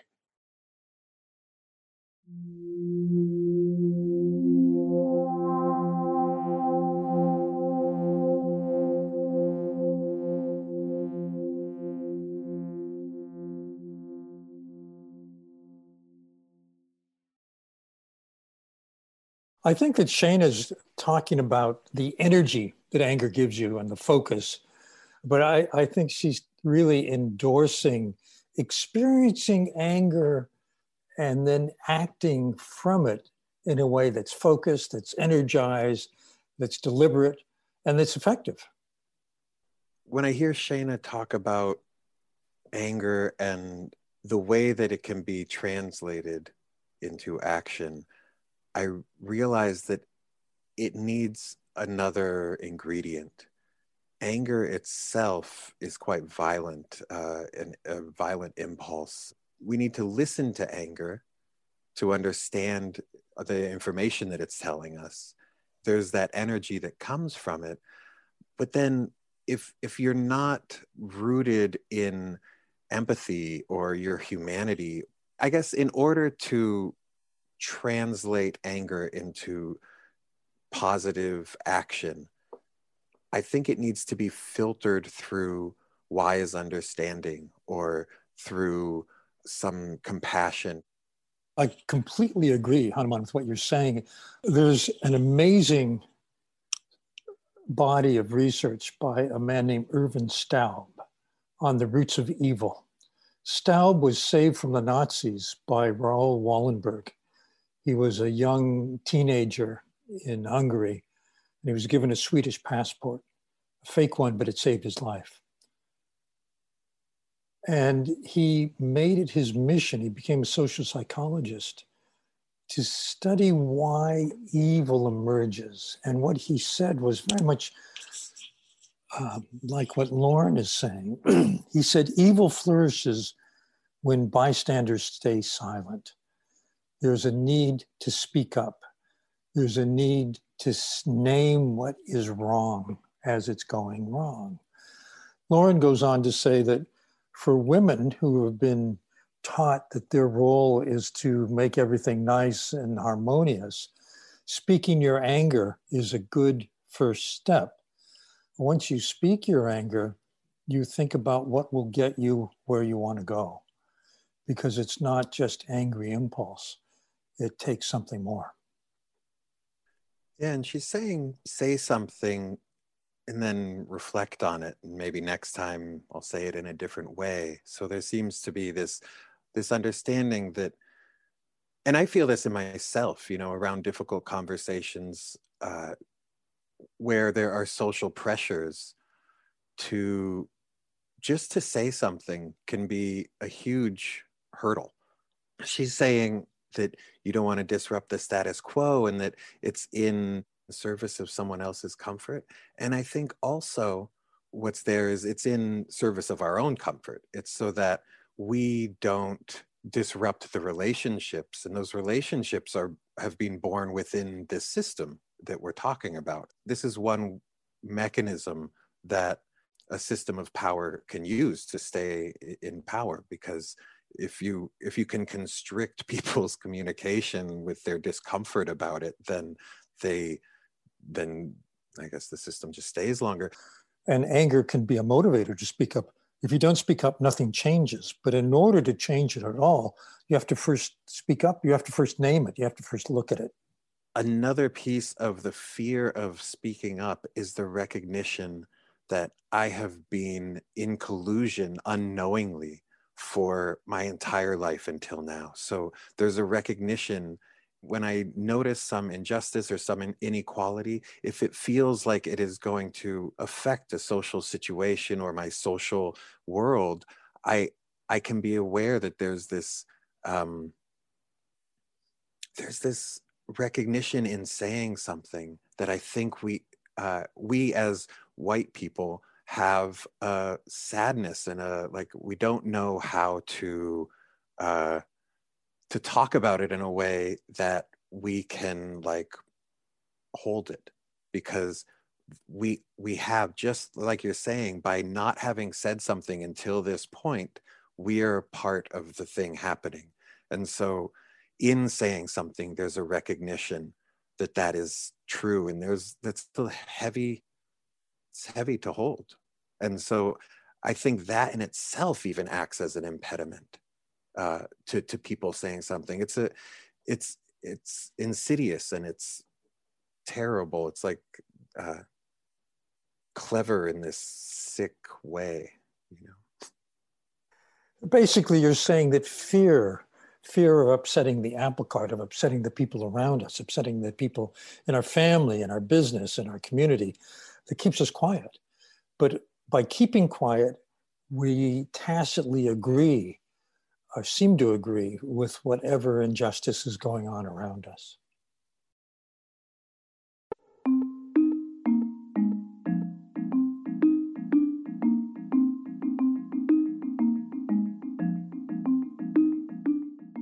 This next segment connects our conversation about constructive anger to our previous episode on ecological intelligence. It also offers a window into what constructive anger sounds like. What does constructive anger feel like? While you're listening to this piece, I invite you to immerse yourself in the feelings of it, along with the information. Constructive anger uses the power of this strong feeling and channels it to address the thing that makes us angry. Not in a willy nilly kind of lashing out sort of way, but thoughtfully, with facts, with truth, with humanness, and with style. It can raise awareness, it can motivate others, it can take wise and effective action. Correspondent Gabby Acosta reports in Act 3. Earlier this spring, I served as a judge for the Amplify Student Public Speaking competition at my alma mater, Smith College.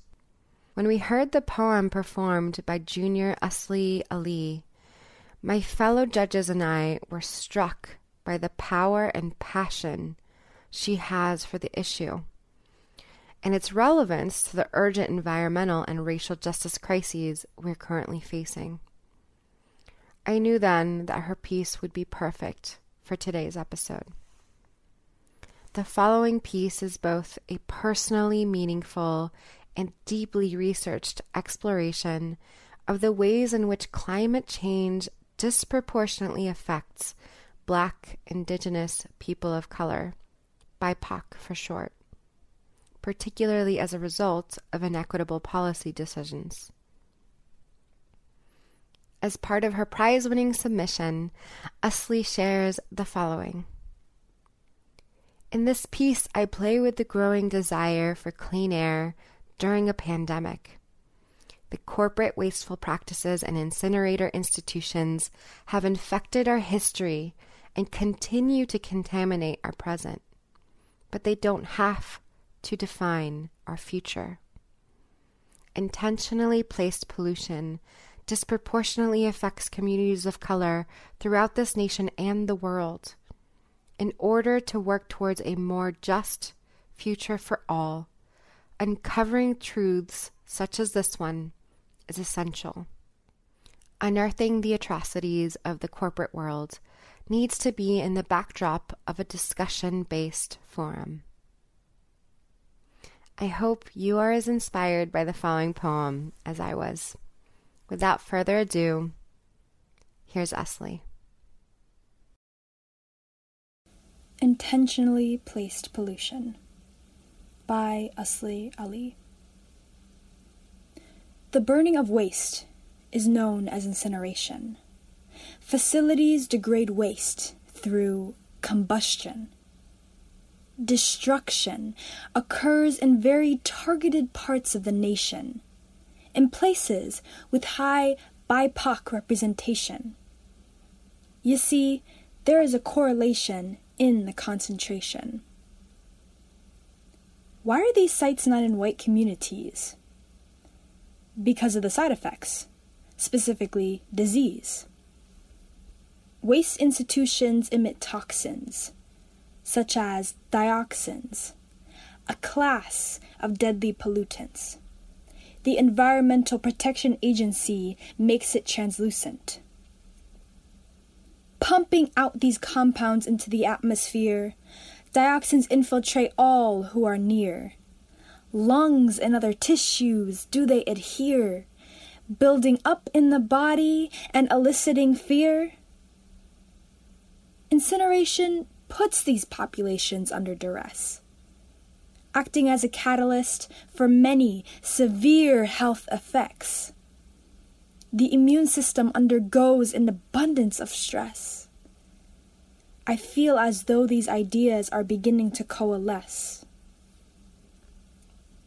To those near the sites, there is no disclosure that there is no safe level of dioxin exposure hold on for a bit.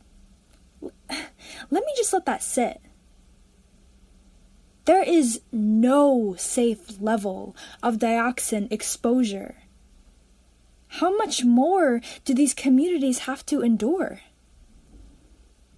Honolulu, Miami, Bridgeport, It's catastrophic that dioxins and other pollutants can enter bodies newly embryonic, pass through the womb, or breastfeeding.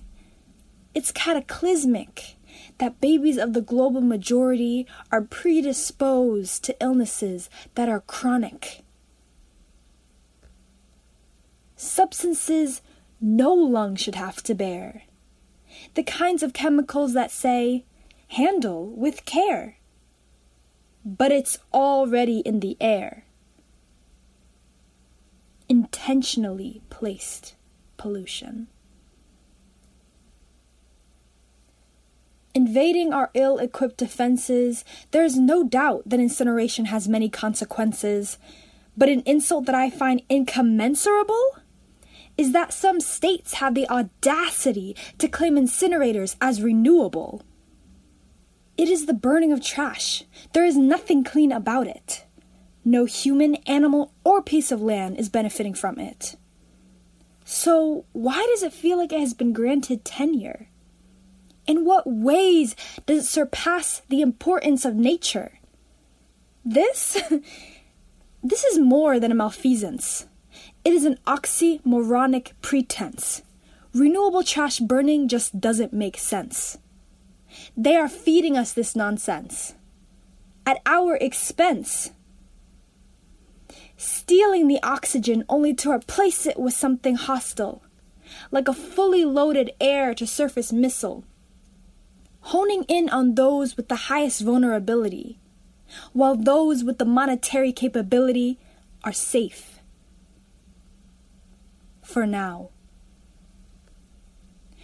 I think it's easy to surmise that incineration spurs our collective demise, leaving scorched victims in its wake.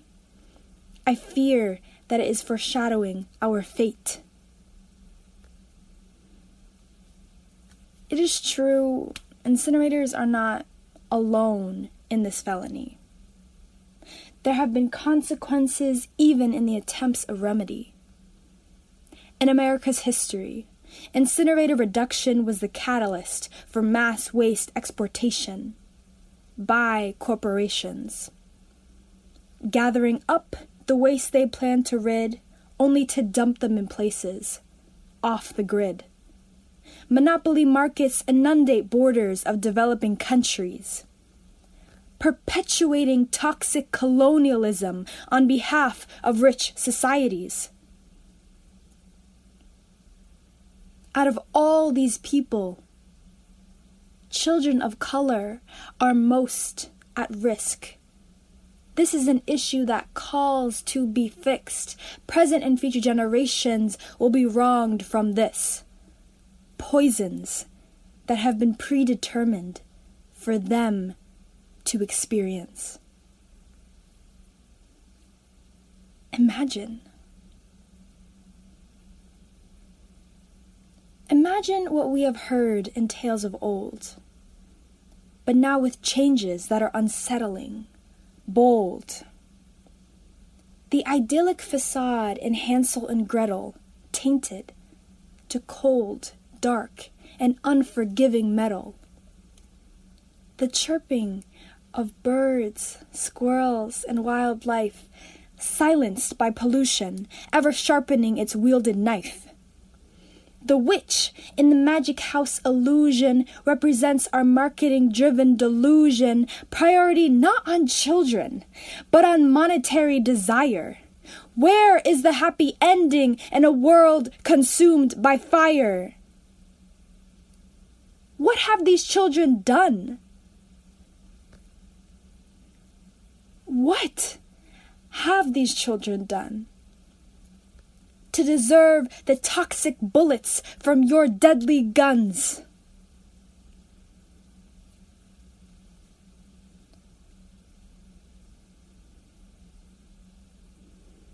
By allowing the dreams of corporations to come to fruition, turning a blind eye gives them permission, enabling them to waste as they please into low income communities.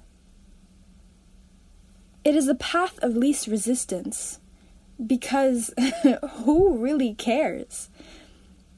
If their future is not yours, no reason to despair. No, but I know you don't have the guts to call this dismissible. These lives expendable, disposable. No, disposable is the word used to describe your mask.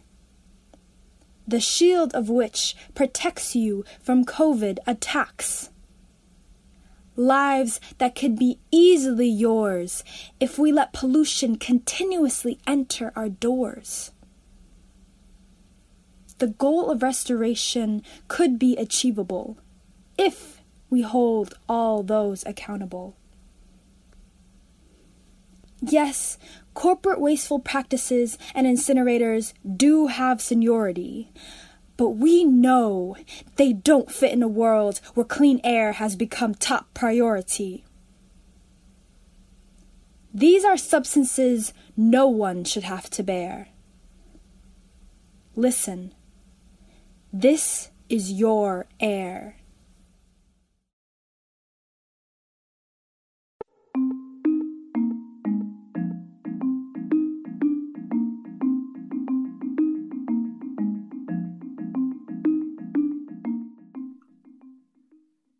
As we reviewed in detail in our last episode on ecological intelligence, the things we buy and use and discard and, as she's making clear, incinerate contain chemicals that, if we were in Europe, wouldn't be allowed to be used in products.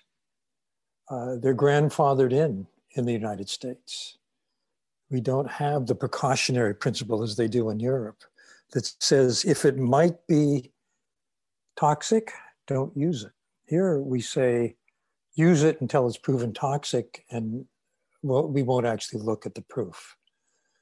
And the fact that the incineration goes on in communities of color, in poor neighborhoods, not in white neighborhoods or privileged neighborhoods, is part of the structural injustice, the systemic bias.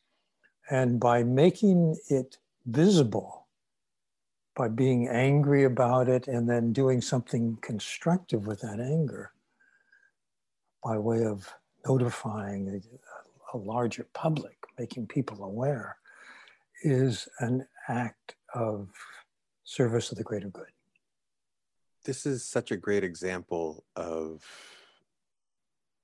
very justified anger. This is a situation that's happening all over the world where the people who are in power and creating waste because they have power are able to put that waste wherever they want and it's uh, in other people's backyards. So here's the anger that we have about this what I'm hearing here is a fantastic argument for empowerment of uh, for for more empowerment, and I mean that in in all of the ways, uh, politically, e- economically, representation in the decision making process. If all of the people who are affected when a decision is made have some input and are listened to when those decisions are being made, that's how we get situations that aren't harming massive parts of the population. We started seeing images in the 50s and 60s of actual human oppression in the US. And then the privileged people who didn't have to see those in day to day life started waking up. And it's the same situation when you have people who begin to have voices and represent oppressed populations then they can be heard. And if we don't have it's it's like self-awareness of a system right? If there aren't mechanisms built into the system to hear itself to actively listen to actively gather that information then it's a blind system. It's a system running blindly. And that's no way for any system to survive and people are hurt. A system is uh, quite parallel to the human body. A healthy body has a way of noticing where it's in pain and doing something to alleviate that pain. And I think at the systems level, a society level, a national level, we need to have the same sensitivity. Who's in pain? What's causing the pain? What can we do to call out that pain and to remedy it somehow? And this poem is an eloquent cry from that pain. To take the analogy, so if a group is being bombarded by pollutants that are toxic, and uh, that's clearly what's going on, then the system within which those people live has a huge blind spot. It's not hearing, it's not seeing, it's indifferent, in fact, to the pain that the system itself is inflicting.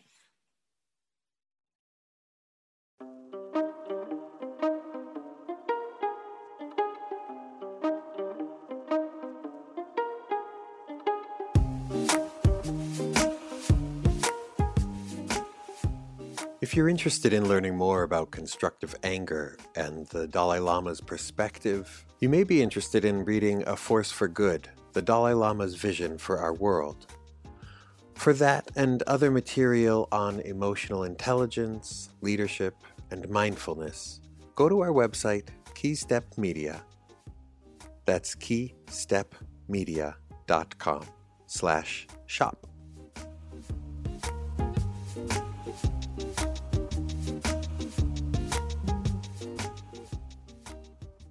Following this episode, we'll be switching to a summer schedule. We'll be publishing monthly, single interview episodes to air on the third week of each month.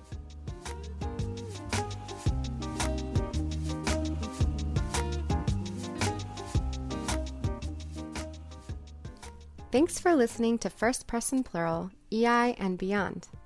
Subscribe now and sign up for our newsletter to get notified as new episodes are released.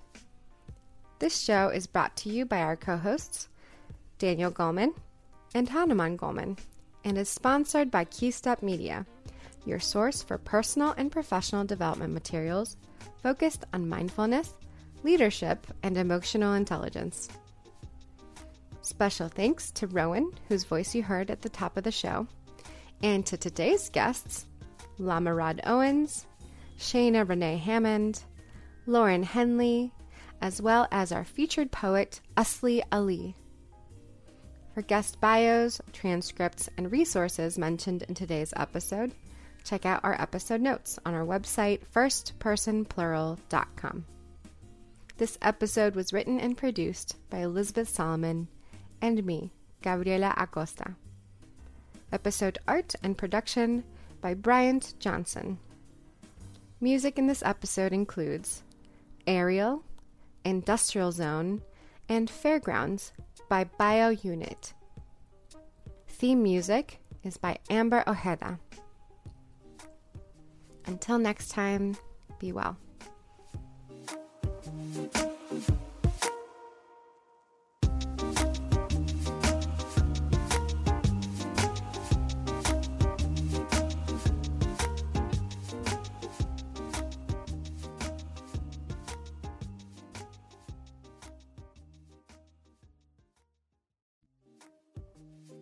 If you enjoyed today's episode, please rate our show and submit a review.